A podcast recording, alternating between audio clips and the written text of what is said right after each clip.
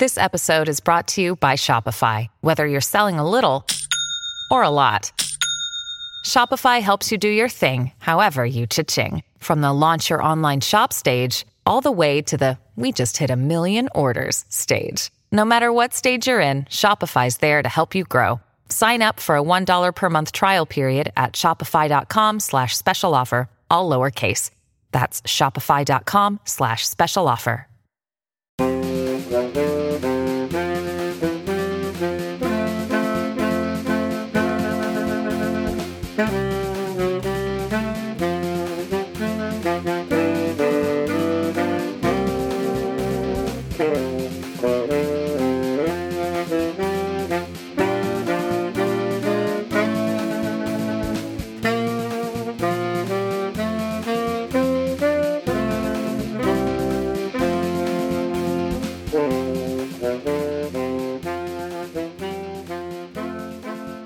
Welcome, everybody, to another edition of Bucky's Fifth Podcast. Jake Kocorowski, Owen Riese here.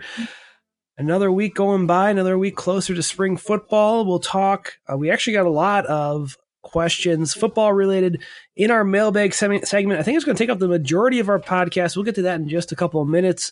But again, like I mentioned, I am joined by my partner in crime for Bucky's Fifth Podcast, Owen Riese. Owen, we got more snow, man.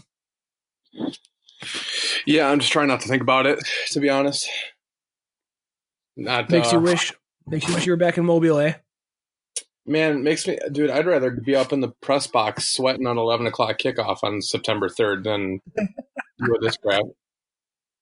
That's true. It is. Yeah. That for those that don't know, the press box at Camp Randall Stadium gets extremely warm during the uh, those dude, games in September. Kick, 11 o'clock kicks, the, the press box faces the east.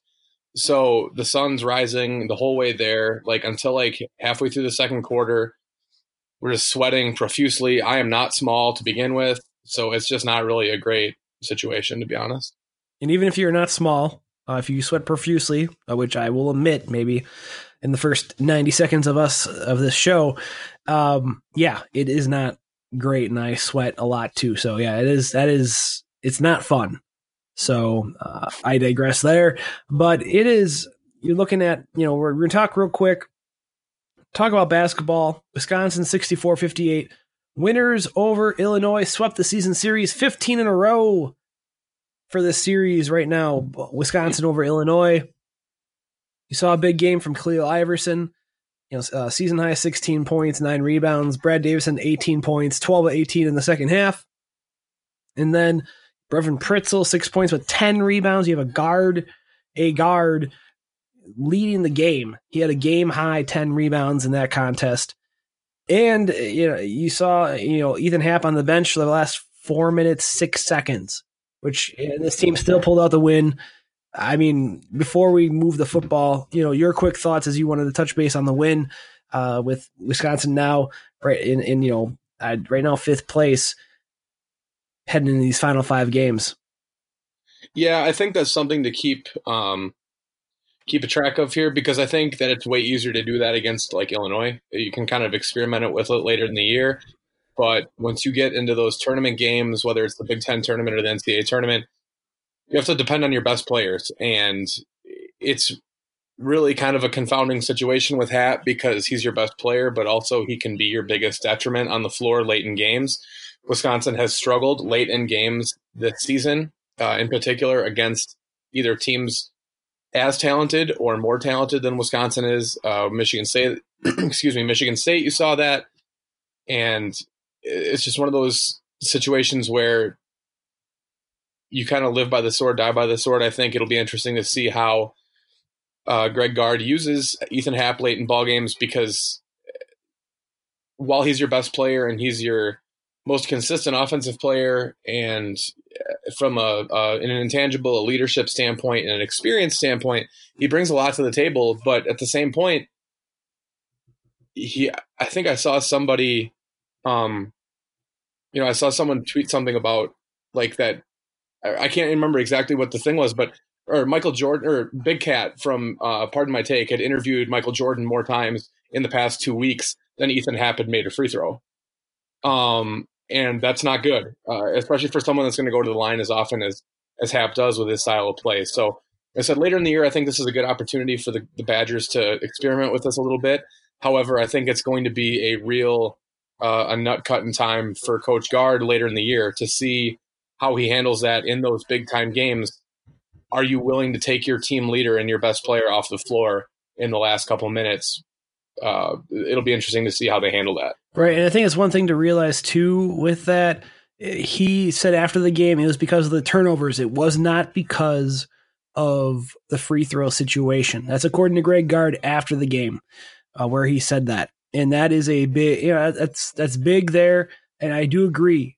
You know, Happ, he is your best player on the court. As sometimes the offense can get stagnant when when he's there trying to drive and and do his point guard and a point forward's body. But you know, he also had three. I think it was three traveling calls against him, or at least three turnovers, and that the one that got him pulled for that final 406 led to a fast break and one opportunity, which tied the game. And so that's what pulled him there. And we all know for and and we you and I've talked about it, I believe, and we've had it on podcast before here on Bucky's fifth podcast, other episodes. But this is a fact that Ethan Happ is, you know, he I think people take him for granted for how good he is with his footwork. He is one of the most dynamic players you'll see in terms of footwork. Even when they you know that he's going what his moves are, he still finds ways to score down low now, and he can rebound and he can also dish out the ball like no other big man that I've seen uh, when since I've covered Wisconsin. That being said, he has troubles where he obviously free throws. He can't shoot outside of five feet from the rim, uh, from what it sounds, from what it feels like, and also, you know, I mean, yeah, like I said he can't hit threes, but also the turnovers, and so that's something they're gonna have to deal with uh, with with this team, and we'll see what happens next year. Uh, but even before that, obviously, the next five games are going to be crucial for the Badgers. As I mentioned before, they are currently in fifth place, and that they were tied for fourth with Maryland before Maryland beat Iowa last night. We recorded on, on a Wednesday night for that matter. But yeah, they are sitting alone in fifth, one game up on Iowa uh, for the number five spot. They are a half game behind Maryland currently for that four spot, uh, and, and that double bye in the Big Ten tournament, which obviously those teams want. You have Michigan, Michigan State at twelve and three in the conference. You have Purdue at twelve and three. Yeah, there's a three way tie for first place, and then you have Maryland number four. Now, looking at the the schedule, and uh, before we get to the, the football mailbag, what are your thoughts on these next five games? They're three away. Northwestern coming up on Saturday. Then they play at Indiana on the 26th. They have Penn State at home on the 2nd. They have Iowa on the 7th. Those two are the home home games, Penn State and Iowa. And then they finish up the regular season on the on Sunday the 10th on the road at Columbus against the Buckeyes. Uh, what are your thoughts heading into these matchups? You know, KenPom has like these projections where they're looking like they, you know, they could win all five games, which if they do, would be mightily impressive. But uh, you know, especially at the end of the season and how they've played. But you know, I I feel there's one game here that could potentially throw them off. I think Ohio State's a big one, especially away and at Columbus to end this end the season. I even think Indiana might be an interesting one too with how they're playing. Uh, I mean, and, and granted, they fell, they've fallen off a lot. Where uh, I think if they've lost one of their last eleven, or yeah, they've won one of their last eleven, I should say. That was against Michigan State back on February second. But I, it should be a really interesting end to the regular season, especially if they want to catch that double bye and be in the top four in the conference. Yeah, I think that's the biggest thing to watch here is is, and I think it's also notable. Um, Maryland's schedule is significantly harder to end the season than than Wisconsin. I believe Maryland plays Michigan twice in the last five games. Let me take a look real quick. Uh, let's see, um, Maryland. Um, yeah, Ma- while we yeah, Maryland plays uh, Michigan once, and that's on the third. But they also play Ohio State and Minnesota. Uh, let me see if Michigan State. Let me check out Michigan State's remaining schedule. Michigan State has to play Michigan twice. They have to play um on the 24th and then on the 9th. So yeah, that's that's going to be a big matchup. So yeah, I think between that, um, that matchup with Maryland potentially uh, dropping, I think it's huge. Obviously, if the Badgers are able to win out and Maryland falls there to Michigan, I think there's two games in particular that really, really, um, really scare me. excuse me, if you're the, if you're Wisconsin. So at Northwestern, I'm not real concerned about. At Indiana, does uh, that's a game that's a. It always seems that good Badger teams always lose one game that they shouldn't. That I remember uh, was it Alando Tucker in the the Final Four or the excuse me the Elite Eight season versus or when they lost to North Carolina, they lost to like North Dakota at home or something weird. Like so, there's always some weird game. Indiana, it's a tough environment, regardless of how Indiana is playing. They have Romeo Langford, who will be an NBA lottery pick. They can be dangerous. Uh, that's a game that I wouldn't put past. They almost just beat. They lost to Purdue on a tip in. Uh, they held Purdue to under 50 points. That's going to be a tough game. Home versus Penn State. Penn State's definitely. I saw. I think it was John Crispin from the Big Ten Network said that Penn State's like easily the best, worst placed team he's ever seen in a Power Five conference. Um, but I think that that's a game that Wisconsin should pretty easily win. Iowa is the other game because while at Ohio State could be tough at that point, um, both teams are I think are going to have a pretty good opportunity to, to see where they stand as far as going into the conference tournament. Iowa though is a really scary team because they're a team that to me is kind of a victim of playing in the Big Ten, and, and I how I mean that is that Iowa is a more talented team than they get credit for because they're in a tough league, and the teams in the league know how to play Iowa. Uh, but I saw someone said, I think it was um, might have been Crispin as well, that teams outside of the Big Ten are not going to want to play Iowa. They play they they kind of present a lot of odd matchup problems for teams that the teams in the Big Ten can kind of deal with because they're familiar with. But Iowa's going to get into the the uh, NCAA tournament and they're going to beat somebody they probably shouldn't uh, and that's the game that scares me. They've got Bohannon, the shooter, um, and any team that can intentionally start a guard that wears number 51 is either really bad or or really scary. And I was I know they're not bad. So um, that Baer kid uh, is, is, he's been around for a long time. He's he's a good player, and I, Iowa is a team that scares me. That wouldn't surprise me at all if that's a, a loss for Wisconsin, and it's not necessarily a, a sky is falling moment, but um, Iowa's a tough team, um, shoot well from outside, and, and that's a game. I think a game that could really right. Wisconsin I mean, talking about the, the Hawkeyes too, they had the two buzzer beaters pretty much against Northwestern and Rutgers before their loss to Maryland uh, yesterday on Tuesday. So, uh, but they had you know two consecutive buzzer beaters there, uh, which was obviously that could have really influenced the season if they lost to either the Wildcats or Scarlet Knights, but they alas they did, they did not, and they sit. And another scary part about it too, they are like we mentioned before, they are right behind Wisconsin. So, uh, judging from the others that are ahead of uh, Wisconsin, I would say Purdue might have the easiest schedule from what I saw. But again, like I said, there are no easy really no easy wins in the Big Ten, in my opinion, because you've seen what Penn State can do. You've seen you know, with with Michigan, you've seen obviously other teams like Rutgers giving teams trouble. So I think yeah, this is going to be a really interesting end of this regular season, and what even happens in the tournament, especially with Illinois. Illinois, uh, with what they've done, uh, they're coming in before the loss to Wisconsin, having that ability to win four in a row, and then five of their last six, including beating Michigan State. So I and and I think it was also Maryland too at MSG. So this team, you know, that team I, I gave a lot of praise in my takeaways post too, just because this team is different from what Wisconsin played in Champaign uh, earlier this year, and I think that uh, Brad Underwood has his team playing really well. And Greg Gard mentioned it mentioned it after the game, talking about this Illinois squad's the most improved team that he's seen on film uh, so far this year. So, like I said, this is there. There are going to be no easy outs in the Big Ten tournament. I feel, and we're just going to have some. Uh, we'll have to see what happens, and we're you know we'll see where the cards fall.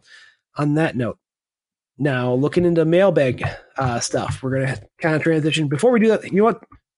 Let's take a, a lot of mailbag questions today. Yeah, lots of mailbag questions. You know what? Let's take a quick break. come back. Stay tuned just for a minute on this break. We'll get back right back to you here on Bucky's fifth podcast.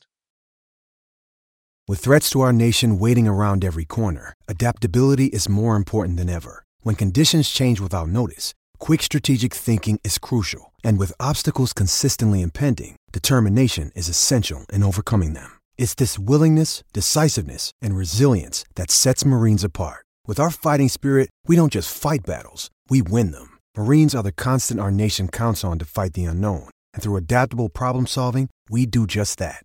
Learn more at marines.com. And we're back here on Bucky's fifth podcast. Jake Kocorowski, Owen Riese here on this Wednesday evening. We'll get this up later tonight, but it is mailbag time. And we got, thank you guys, by the way, for that. Owen and I are really uh, impressed by, got 11 questions here, which is a lot of fun. And we're going to try to get to all of them, uh, hopefully in the next half hour. Uh, try to keep these quick and kind of not rapid fire, but just quick enough to keep it going because you guys, we want to make sure we answer all the questions that are out there. Uh, and uh, let's start off quick, Owen, with Zach the Great. Uh, gave us a couple of questions. First one In the next four years, will Ohio State be hurt by, as he refers to him as, slimy Urban Meyer, leaving the Buckeyes as far as recruiting? Now, and he asks a question that'll be kind of almost like a follow up when it comes to the head coaches in the Big Ten Conference. Uh, but Ryan Day, of course, is the new Ohio State head coach. He coached the, the games that Urban Meyer was suspended for during the 2018 season. Uh, when it comes to this is going to hurt, I think to maybe a very small extent, the name of Urban Meyer with how he can recruit is very good. And you combine that with the name of Ohio State, the brand of Ohio State, I think that was a very formidable program in terms of recruiting. Now, I will say you go to the 2020 class and they've held on.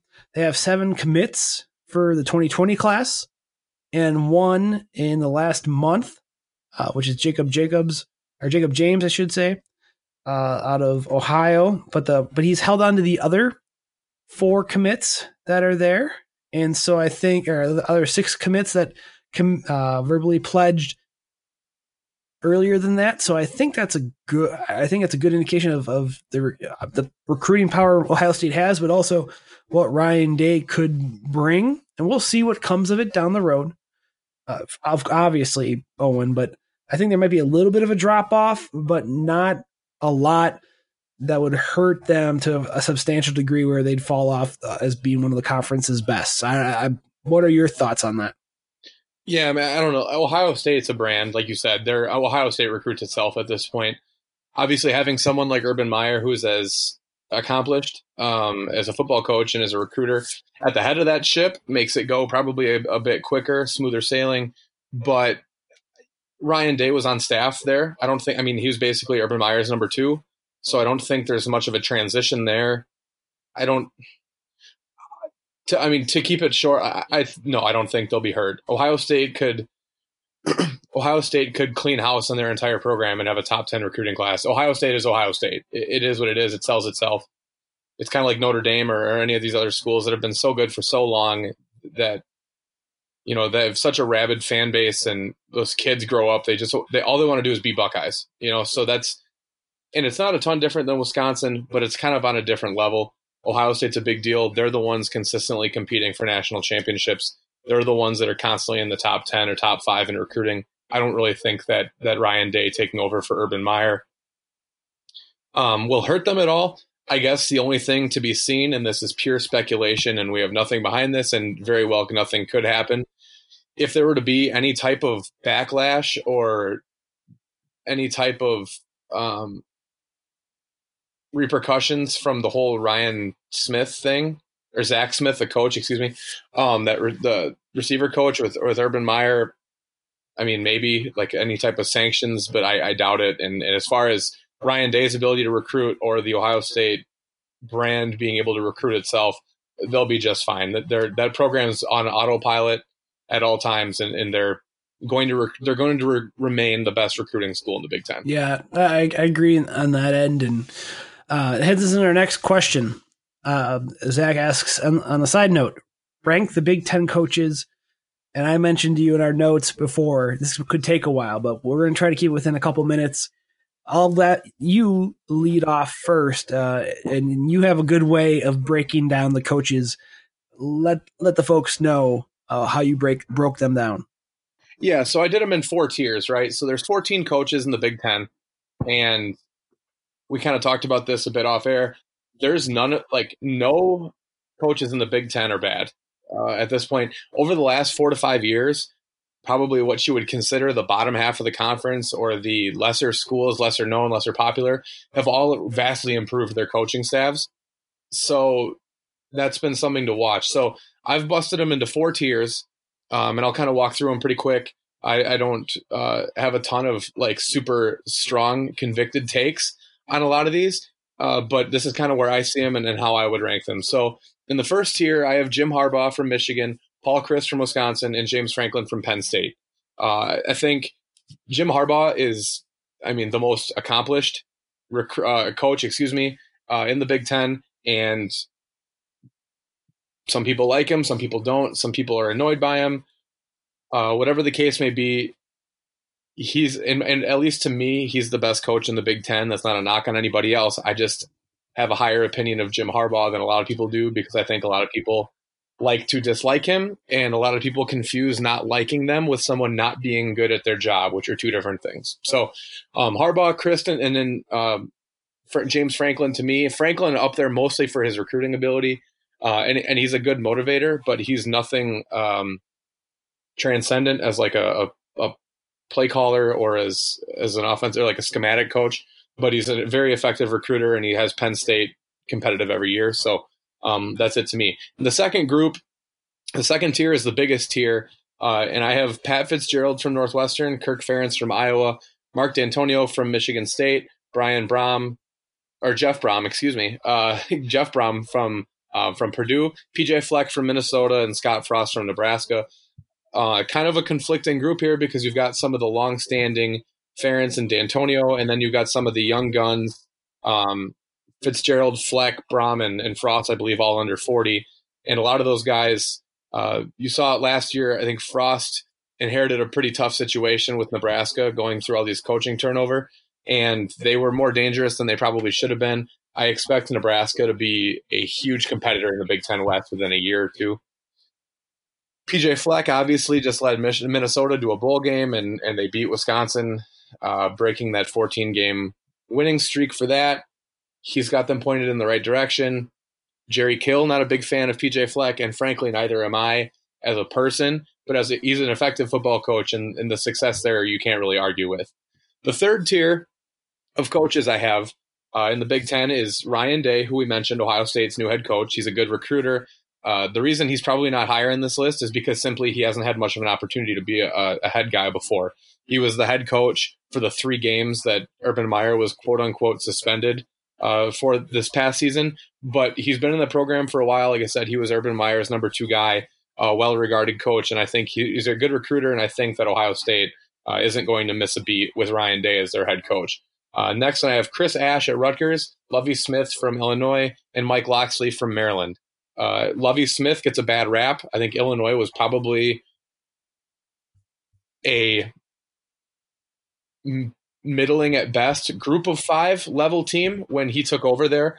Um, Illinois was in a lot worse shape than a lot of people realized, and you're starting to see some of that come to fruition now. Coming into his fourth year, a lot of people expected Lovie Smith, this NFL head coach, to come in and win immediately. Uh, I don't think it's any indictment on him. Um, simply a lot of the issues Illinois had as far as scholarship talent and older players, a lot of turnover there uh, coming from that new coaching regime. So I think he's there.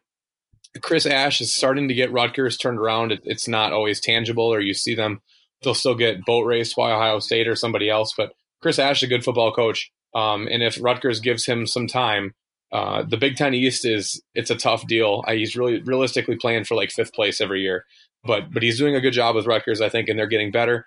Um, and then Mike Locksley returns to Maryland. He was the interim head coach at Maryland when the Badgers played them three years ago, or Joe Schobert's senior year, however long yep. ago that was already. Um, and and he did a good job there. Uh, went to New Mexico, uh, kind of bombed out there, ended up as the offensive coordinator at Alabama, and now is back in Maryland. Uh, a bit of a prodigal son returning, taking over for the the mess that DJ Durkin left there.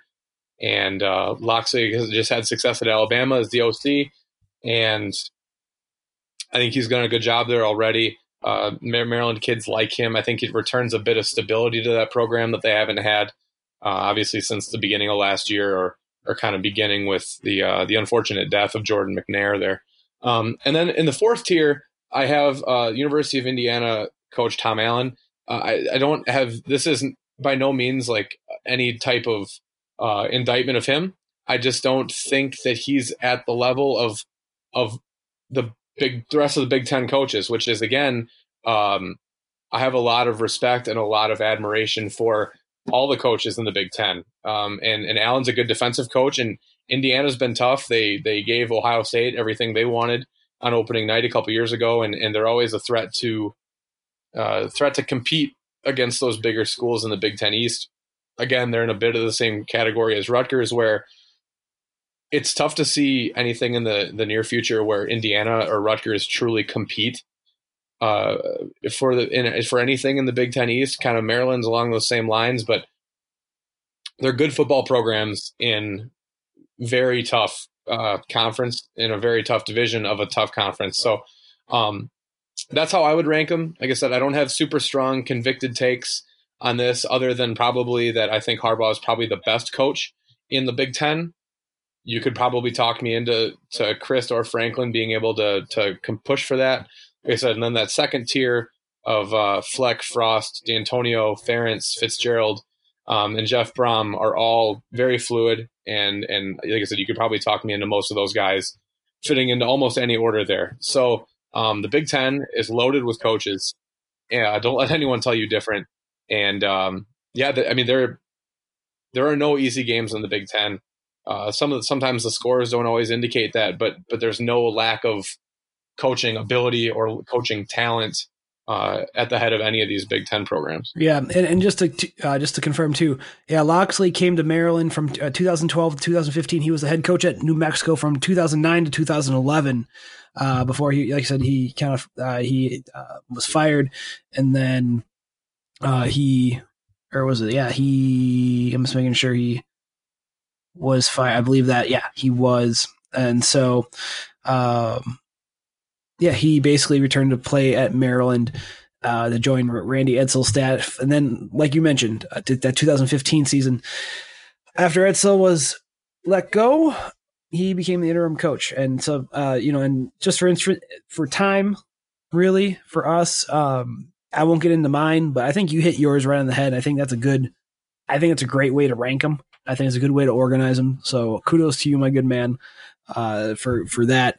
Uh, next question uh, from Zach again. Not too early predictions, but what are your toughest home game and away game for 2019?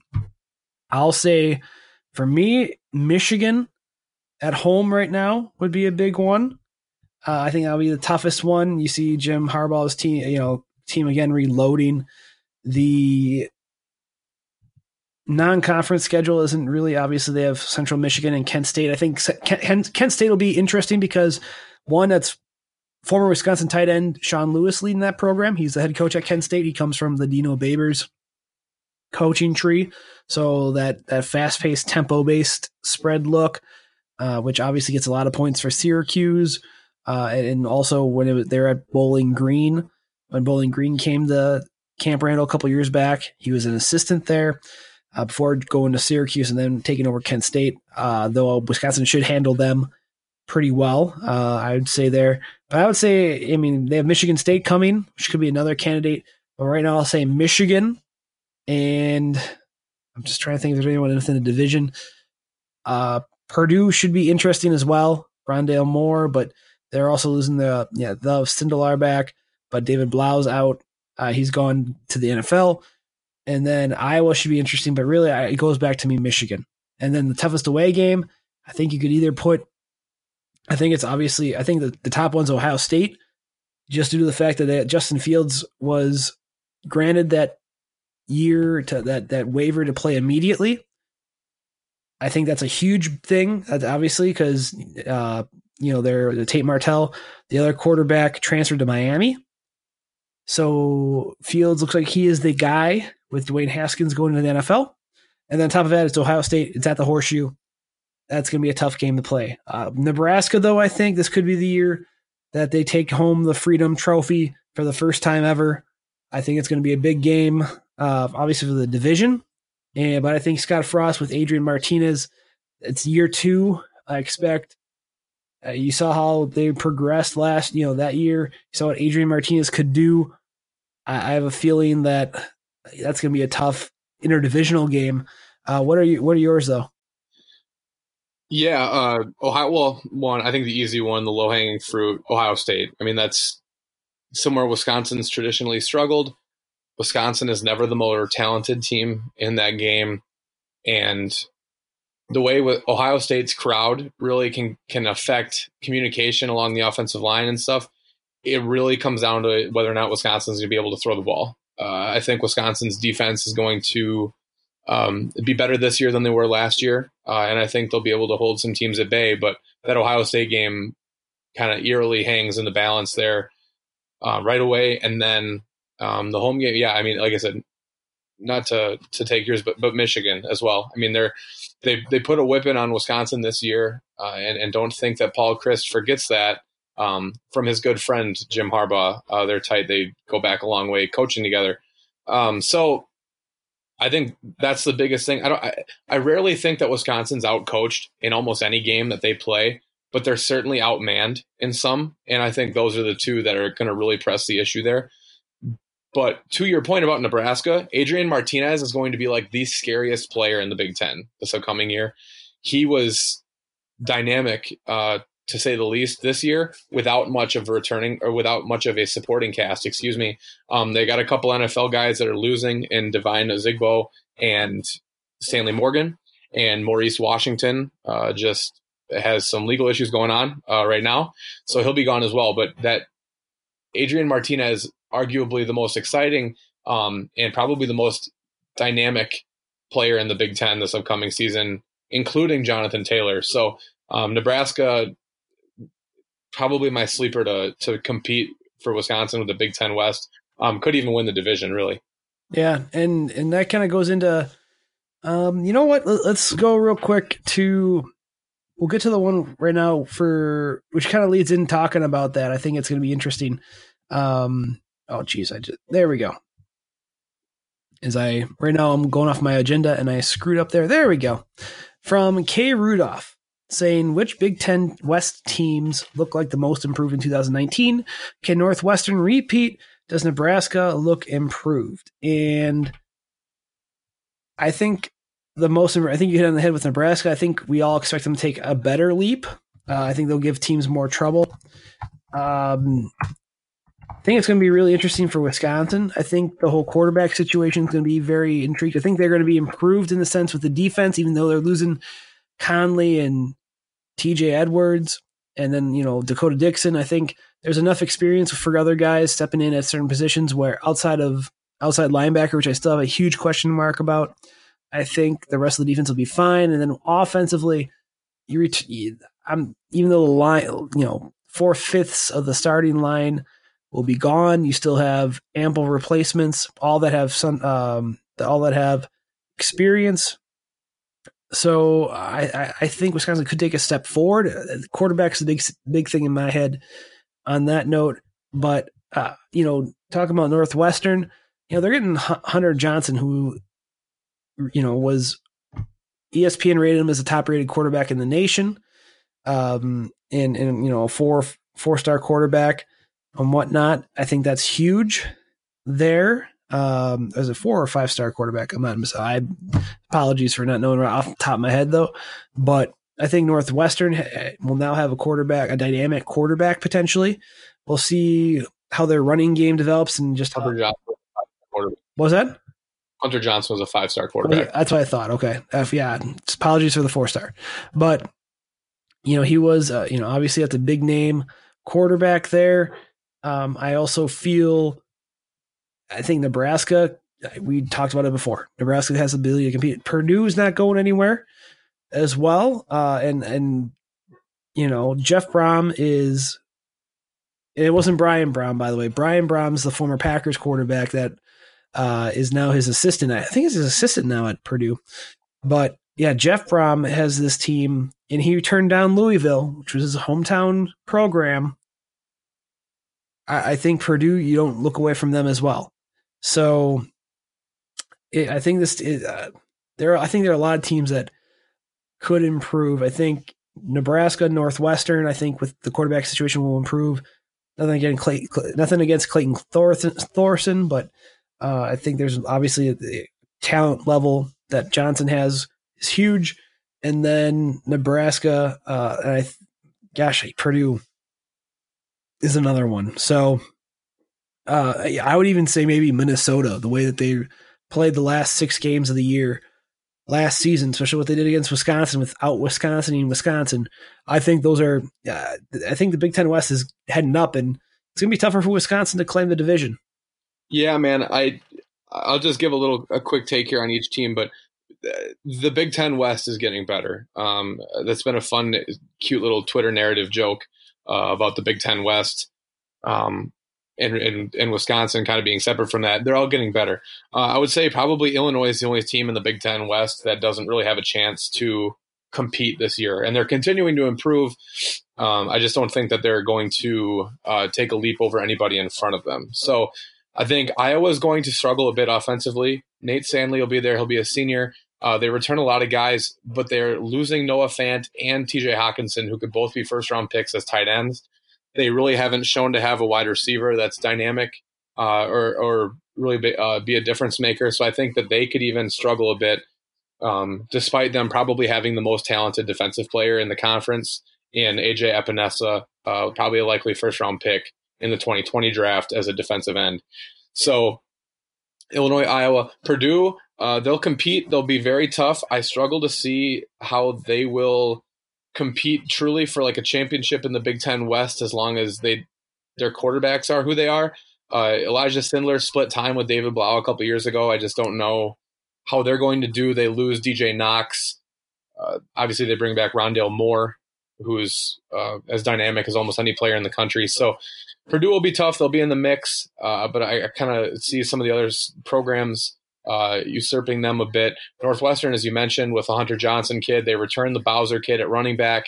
Bennett Skowronek is one of the better receivers returning in the Big Ten. Paddy Fisher is still there on defense. They lose Gaziano and Montre Hardage, but still a talented team, and Pat Fitzgerald always has them ready to go. Uh, very rarely lay an egg or come out flat. So Northwestern always be in every game because of that. Then you've got Minnesota. And as much as Badger fans don't want to hear this, PJ Fleck has them moving in the right direction. They have a lot of talent. They were very young a year ago. Uh, they have the best receiver in the Big Ten coming back, uh, or at least in the Big Ten West, in Tyler Johnson, uh, who's a very, very good player. If they can get find a quarterback to uh, get him the ball, um, like I said, they they kind of put it to Wisconsin last year. Physicality, uh, phys- well in, in, the physicality department they really beat Wisconsin and and that's something where while I expect Wisconsin to bounce back next year, uh, at least not to be outplayed that thoroughly. Um, certainly a, a, more of a reflection on the, the, direction that PJ Fleck has that Gophers program going in. Nebraska is going to be tough. They're not going to be able to stop a soul, but Adrian Martinez is going to put up a lot of points. They'll have a future NFL receiver in JD Spielman. Uh, again, one of the more talented players in the country at that position. So Adrian Martinez is going to run around, scramble around, be athletic, and throw bombs. And Spielman will be there to catch him. Had over, believe it was over 200 yards receiving against Wisconsin yep. this year. Yep. Um, despite the multi-score win for Wisconsin, so Nebraska is going to be pesky. They're going to be there, and then you've got Wisconsin, um, who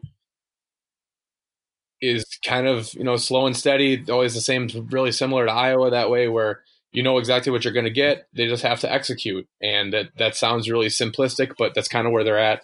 Wisconsin's going to stop the run, and they're going to run the ball, and everything that they everything they want is completely contingent on the passing game, both if they can stop the pass and if they can throw the ball. And it, for my money, Wisconsin is still the most talented, still the best team in the Big Ten West. They're the best program in the Big Ten West. But like you saw a year ago, it doesn't take much. That margin for error is getting much, much thinner than it was only a couple years ago. And that's going to be moving forward is that it probably five five to six teams could have a legitimate claim to say, no, I think we're the best team in the Big Ten West, and here's why. And then you've got Illinois. So who's also improving? So probably a huge cop out for that answer, but really uh, they're all going to be improved. To be honest, uh, the, the the the the floor is ri- rising in the Big Ten West. I wouldn't say the ceiling is dropping, but the floor is definitely rising, uh, and and there are no more cupcakes in the Big Ten West, and that's something I think you'll see again this year, where you'll continue to see uh, added parity from the bottom of the division to the top. Hey, it's Kaley Cuoco for Priceline. Ready to go to your happy place for a happy price? Well, why didn't you say so? Just download the Priceline app right now and save up to 60% on hotels. So, whether it's Cousin Kevin's Kazoo concert in Kansas City, go Kevin, or Becky's Bachelorette Bash in Bermuda, you never have to miss a trip ever again. So, download the Priceline app today. Your savings are waiting. Go to your happy place for a happy price. Go to your happy price, Priceline. And then looking ahead, uh, as we got what about another three to four questions, we'll we'll make these quicker. Uh, Don Money is asked. Um, he says, "I will go with the obvious. What's up at quarterback? Is Alex Hornibrook back and ready to compete? And how soon will Graham Mertz be taking first team reps?" Thanks to Don for that. And we've talked about it before, so I'll go ahead and answer this one. And and you've talked about it before too, where you feel if Alex Hornibrook is back and healthy, he will be the starter. I agree. Uh, I've agreed with that, and he is. And we were the first ones to break it too. Uh, to you know, on the interwebs, on Twitter.com, that a UW official told me a couple weeks ago that he was participating in winter conditioning with the team. So that's huge because obviously he had those symptoms related to a head injury that plagued him the last part of the season, where and, and it cost him time uh, in the Pinstripe Bowl against Miami, where Jack Coan had to burn his red shirt to play in his fifth game in that win. But he is back in the sense of participating in winter conditioning. And for your second question, how soon will Graham Mertz be taking first team reps? That I mean that that's dependent upon what Alex Hornibrook does. That's what dependent upon what Jack Coan does as well. Uh, where I think it's going to be between Hornibrook and Coan. If Hornibrook is still if he shows he's healthy and is competing. Uh, you also have other guys like Danny Vanden Boom and Chase Wolf, for that matter. Uh, I think Chase Wolf. I'm not saying is a dark horse, but I would I like I want to see what he does. He's got a live arm from what I saw in fall camp. We didn't see much of him thereafter uh, because practices were closed after the first two weeks of fall camp for the rest of the year. But I like uh, I liked his arm, and he I mean he could spin it. However, so I, I, guess I should say it's one part's dependent upon obviously everybody else that's been there ahead of Mertz. The big thing with there's a transition to the college game from high school, and he looked really good in that All American Bowl. Looked great with those five touchdown passes. And before Spencer Rattler on that last drive of the game broke the passing yards record of Mertz's, you know, he, he had that record too. But Mertz looked really solid in that game, but it was just a game with a high, an all star game where even though they had four or five star kids, they couldn't blitz. They there are some defensive, um, you know, they couldn't do certain things on defense. So, uh, along with the jump, and we've had those expectations pieces we've put up in late December about Graham Mertz. It's going to take, you know, I think really my expectations are he goes in spring ball, some baby steps moving forward You'll see some growing pains. I think you also see that some of that talent with that the, the arm and and having some playmaking ability. However, you know, I think he gradually improves. And I think in fall camp you'll start seeing him maybe competing for reps. I'm not saying he's going to start, but uh, obviously, I don't. Uh, it's hard to say when you have not seen a kid play college football. And spring ball is even harder because this is the time of the year where they'll have, which in, in late March, when this gets started that really it's instructional. You can slow the game down. You can go through the playbook a little bit more, work on fundamentals, work on smaller things, and that in fall camp, that's when you have to take that that leap forward and then take what you learned in spring, and then sh- you have a lot more playbook thrown at you and a lot more to digest. So I, I think he'll answer the call. I think that's my prediction. But then again, like I said, we don't know yet uh, in terms of taking first team reps. It really depends on how he progresses and how he digests the playbook. But really, too, it's how the guys in front of him that have been there longer really have that, you know, uh, how they can progress in spring ball and how they make it even more of a competition. So uh, thanks, Don, for that. Uh, you know, going real quick to Neil, uh, uh, Neil Olson, obviously one of our Bucky's Fifth Quarter contributors. Love Neil. Uh, a lot of great basketball knowledge. Hey guys, big fan. Jonathan Taylor has had a ton of carries his first two seasons. Any chance those get spread out more this fall? Uh, Owen, I'll let you take this one, brother. Yeah, so I think probably if you're like, if you're John Taylor, you probably hope so. Uh, no, I, I think um, so. Taylor's had close to 300 carries the last two seasons. That's a lot. Heading into the 2019 season, I think it's beneficial for both the offense and Taylor if that gets spread out a bit. Wisconsin in the past has become fairly predictable as far as personnel groupings go with Taylor in the game, and it's pretty simple. Like if he's in the game, they're going to run. So I think that would help to spread that out a bit. And the other thing, it just keeps him fresher, which is like seems like such an obvious thing, but when you got guys like Garrett Groshek, who I've said in the past probably gets the ball more than I would give it to him, but eh, between he and Bradrick Shaw, and you saw it with Taiwan Deal last year, there are other capable players on the football team to run the football, and I think it could just be one of those things where it will make Taylor a bit more effective if he has 20 carries a game instead of 30. Um, he's a home run hitting back, so that that dynamic is always there. But I think they should spread it out a, a, bit more. Obviously, he's still your best player, and you still need to feature him. But I think if the Badgers can throw the ball a bit more effectively as well, which might seem obvious, but like the less run plays you have, the less he's going to get the ball. But I think that can help a ton. I think if you can throw the ball 25 times a game and rush it 40, and Taylor gets 25 of those 40, I think you're probably in business. So I think that would be good um, for him to spread that out, and I think they'll, they'll attempt to do that uh, the, this year. Um, back to Don's question, very quickly, Alex Hornibrook's going to be the starter. um, people don't want to hear that, but unless Coan or Mertz come in and like set the world on fire, coaches crave consistency and stability. And you know exactly what you're going to get out of Alex Hornibrook. He's a four year starter, going to be, if he starts this 2019, he'll be a four year starter. And he's got by, by miles more experience than any other quarterback on the roster.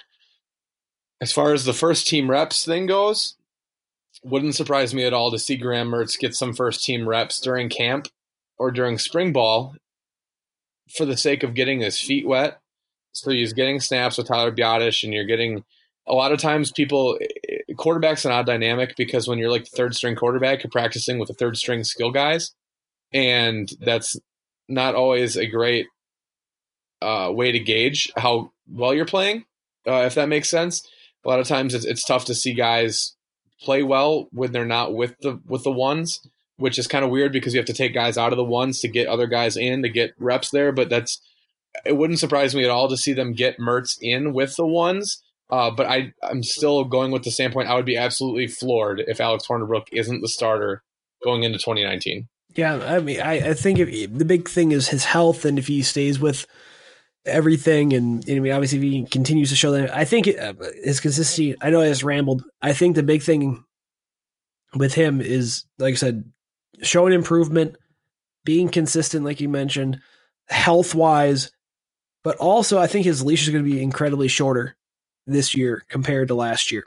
So, especially with Coan going into his third year, you have Danny Vanden Boom, which you can't make the sample size off of his game experience last year, but what you saw in fall camp, I thought he looked pretty good. Spring ball too. Thought he made some good pro- progressions as a second year player. We'll see what he does as a third year coming up. Like I said, ne- next month during spring ball. Uh, but you know, in in Mertz, you know, I think you hit on the head too with the first team reps. I think, uh, it, I think, I think definitely in fall camp you might see might see more. Then again, like I said, I want to see what others are doing at the position too. Um, going real quick. Let's see. We got those two knocked out. Just a couple more before we let you guys go here on Bucky's Fifth Podcast. And thanks again, by the way. 11 questions is phenomenal. It's fantastic because this, we're trying to build a community here, and you guys are asking these questions, and we're giving our our best try, our, our answers here. So we appreciate you guys listening in. Uh, before we get to Evo's question, we'll end it on that because I think that would end the show quite well if you agree, Owen, on that note. But Bill Feller asks uh, a couple questions. And I'll, I'll, get this one out of the way just because we asked UW and we're still waiting to hear back. So we'll f- circle back on this. He asked, Who were the s- scout team offensive and defensive players of the year last year? We tried to look back online. I did not see anything. And I've asked UW to clarify, uh, a UW official to clarify. Once we hear back from there, we will let you know ASAP on that. So thanks, Bill, on uh, for asking that question. But the second one, any word on how Isaac Guerendo, who was a true freshman last year and played in four games, uh, fared last year? If he, you know, if he was moved to wide receiver or stayed at running back, and if he could vie for third down or two minute offense carries. Good question. I checked the game notes from the Pinstripe Bowl, and I have not heard anything else. But he is back at wide receiver. He was at wide. He was basically a, if I'm not mistaken, he was listed as an athlete for National Signing Day 2018, and then. So, but they played him at at Avon. Right. Yeah, uh, in Avon, Indiana, for Avon High School, and then he played running back. He has got a great track background, and he during fall camp he got some running back looks. I remember taking pictures of him doing drills with John Settle's group. And then all of a sudden we started seeing him more at wide receiver. And at the time, he was still technically a wide receiver. So I'd asked the UW official, I go, hey, did Guerendo change? And he had told me that, you know, essentially they didn't really look at these weren't necessarily position changes. He's working with this group. Uh, essentially, from what it made it up be is like if he's working with this group, he's going to be likely this position player at that. He's going to play at that position, and so they officially changed him to wide receiver. You know, uh, and you saw that in the game notes from the 2018 Pinstripe Bowl. So he is back at wide receiver. I'm interested in seeing how they use him. Uh, he won't be if he's back at wide receiver. He won't be used for necessarily third down if you're talking about 11 personnel out of shotgun or or two minute offense carries. I would say in the typical how Wisconsin's used the a two minute drill where we see, saw it with Joel Stave and Bart Houston and Alex Hornibrook, where it's predominantly out of 11 personnel in the shotgun, two, three wide receivers, a tight end. Tight ends usually split out. And sometimes you've seen the twins look on both sides of the field there. I would be interested in seeing him potentially. I mean, in, as a third down back, too, you have to learn, you have to know how to block, and that's why you saw Garrett Groshek. I think he was probably the best blocker out of that position group. That's why he got so much playing time in that type of personnel look uh, uh, in that third down or two minute drill um, personnel. But I would say, and and let me you know your thoughts. I mean, I, I'm intrigued by Guerendo's speed, Owen. I like the you, know, you, you saw the speed in in the Hudl film. Didn't get a chance to really look at him a lot during fall camp because he wasn't in spring camp. He didn't enroll early last year, and you saw some of the speed there. But I, you want to see, but it was also that running back where he had a great carry out of eleven personnel. I remember this now in August last year. He looked good that way, but you know it was only one practice. Another thing to mind you there, but I, I want to see combination of the speed, but also I would say, like, you know, like uh, catching the ball. I remember one practice he didn't catch the ball like on one play particularly well. And again, it was just one practice, but I think he's going to be as a wide receiver more. And and I'm I'm intrigued to see what he can do as a redshirt freshman in special teams if he can break through and do something on special teams as well, which they haven't confirmed anything. This is more maybe wishful thinking or you know speculation, but if he can use that speed on a kickoff return or punt return, that could be something special. But for the offense, long story short, there's still a lot to be seen. But from what it looks like, and we haven't seen any positional changes, we haven't heard about any positional changes. I think Guerendo stays at wide receiver. We'll see how he can break through. Uh, may not be this year, maybe next year, in my opinion, because you have AJ Taylor leaving after next year if he doesn't have an injury because he hasn't burned his red shirt yet. But uh, I think maybe the, year after could be a bigger year for him. But I, I think his career will be as a wide receiver, and we'll see what goes from there. Yeah, I think last year putting him at camp, I think was more of a result of them just having so many receivers. And they're like, well, let's see what Isaac can do at running back. He's got this game breaking speed and he's significantly thicker than Aron Cruikshank is. So, but like other than that, I don't think, at least preliminarily, they ever had a ton of intention to play him at running back, like as a real position. To answer Bill's question, I don't think he'll ever be the two minute back. Um, like you said, just from a from a pass pro standpoint, it, it's not an easy thing to learn, and a lot of guys struggle to do it. And while Wisconsin has been pretty since Chryst got to Wisconsin, it's been pretty clear he likes having a separate guy for third down stuff. Um, obviously, they would take Corey Clement off the field for Dare Ogunbowale. And while those are both NFL guys, Corey Clement is the third down running back for the Philadelphia Eagles and won a Super Bowl as a rookie. So clearly, him being taken off the field wasn't any type of indictment on his ability. Rather, it was a way to get Dare on the field.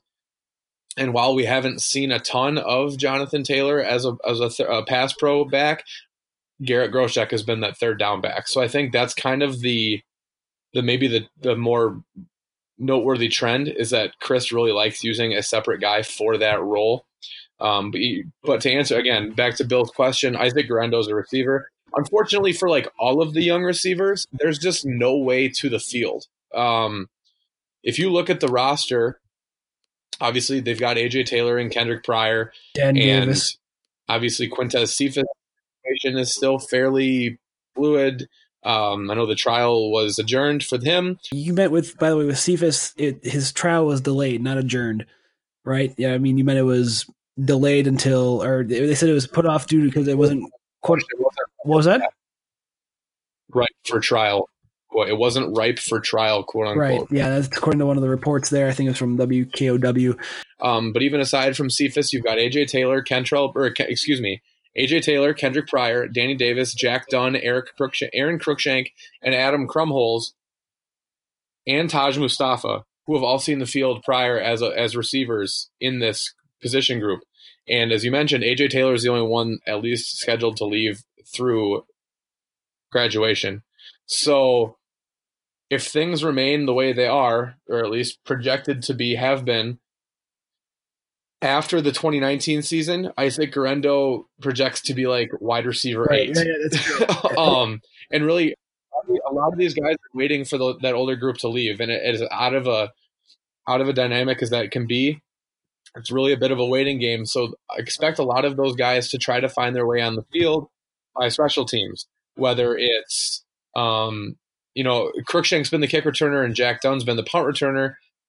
Think, if I remember correctly, Guerendo took snaps at both of them during no. camp last year. Correct me if I'm wrong. Uh, I kind of talked about as a potential return guy with that speed, and that's something where he might have a chance to get on the field because as a running back, I don't think the path is really there. And as a traditional receiver, there's just simply so many bodies in front of him. Uh, while his speed is inc- incredibly enticing, and maybe he finds a way on the field like Cruikshank did as a speed sweep guy. If Cruikshank's role as a receiver, a pure receiver, increases, then maybe Guerendo could potentially find his way into that small niche. But realistically, I think like 2020 is probably your best bet to really finding, or 2021 even, uh, finding a lot of these guys getting significant time Taj Mustafa, Cade Green, Emmett Perry, AJ Abbott, and Guerendo, I think are all guys. And then you've got Stephen Bracey and Cam Phillips, uh, who are coming in this year. Phillips is an early enrollee as a walk on, and, and Bracey was the only scholarship receiver brought in this year. So, to be honest, it's it's a, an embarrassment of riches for Wisconsin at the position. Unfortunately, it's a very tough way to have that position constructed just because there aren't a ton of opportunities uh, to go around as far as on the field until at least AJ Taylor leaves, and, and like I said, even really the year after that, uh, with Pryor, Davis, Dunn, and Krumholz all being uh, junior status. So Isaac Guerendo has. I don't think he probably sees the field this year, or maybe even the next one. As odd as that sounds, and that to be fair, that's a good thing. That means that there are more talented players at the like, or players at least that established, developed, and contributing there. Uh, like I said, it's wide receiver. This is a, very uncharted territory for Wisconsin to have this much talent at wide receiver. So, in particular, scholarship guys, they've got like 11 scholarship receivers.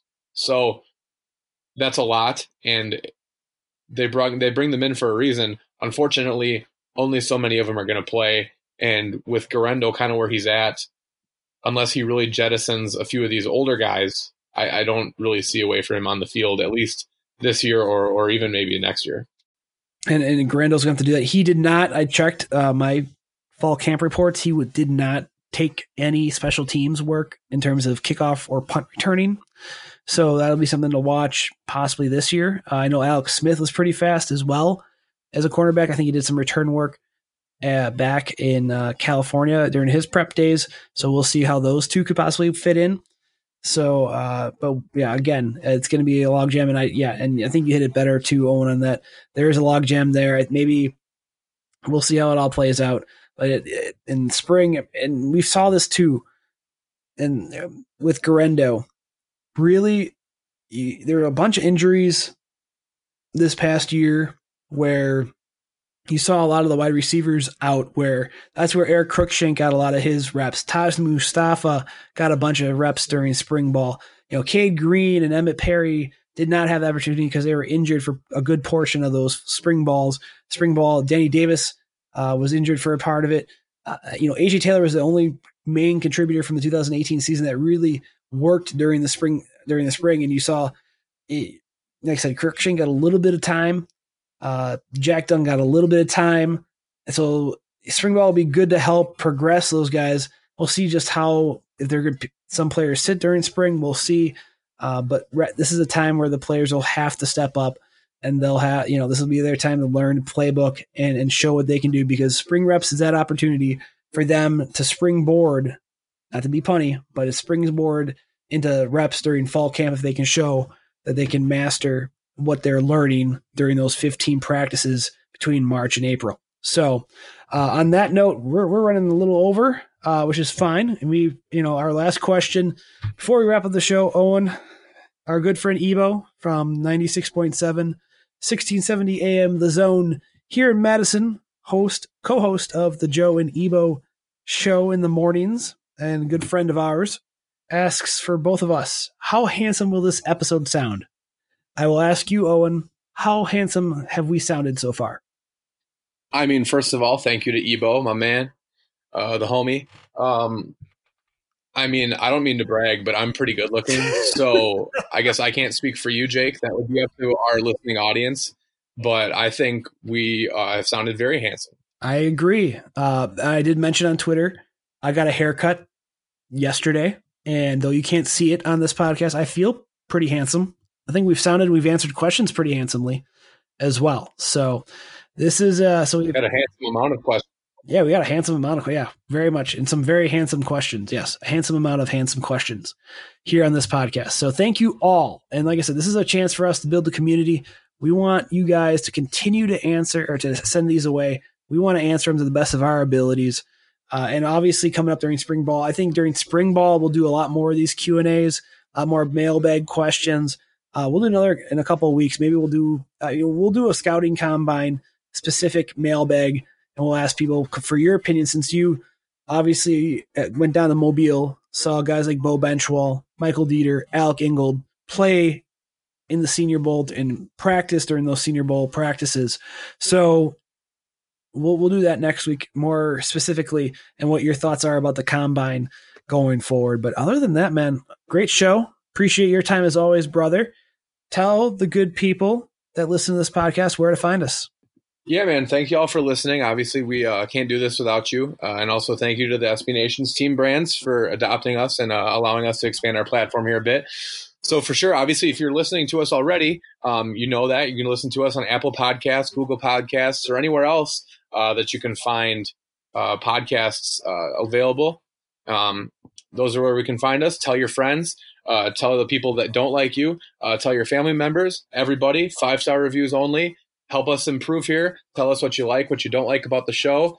Um, and thank you very much, as always, for for coming along with the ride. We, uh, like I said, we can't do this without you. It's a lot of fun, and uh, we're just getting started here on Bucky Fifth Podcast. So again, five star reviews only. Tell everyone you know that we're very handsome, uh, and to uh, listen to the show, download the show, and uh, like I said, tell us what you like and don't like, so we can make this better for y'all. Yeah, we just added, by the way, to uh, Spotify, Stitcher, uh, which is another podcast platform, and both Google Play and Google Podcast as well. So we are lined up. We got, like I said, anywhere you find podcasts, we're here. Let us know too. Reviews.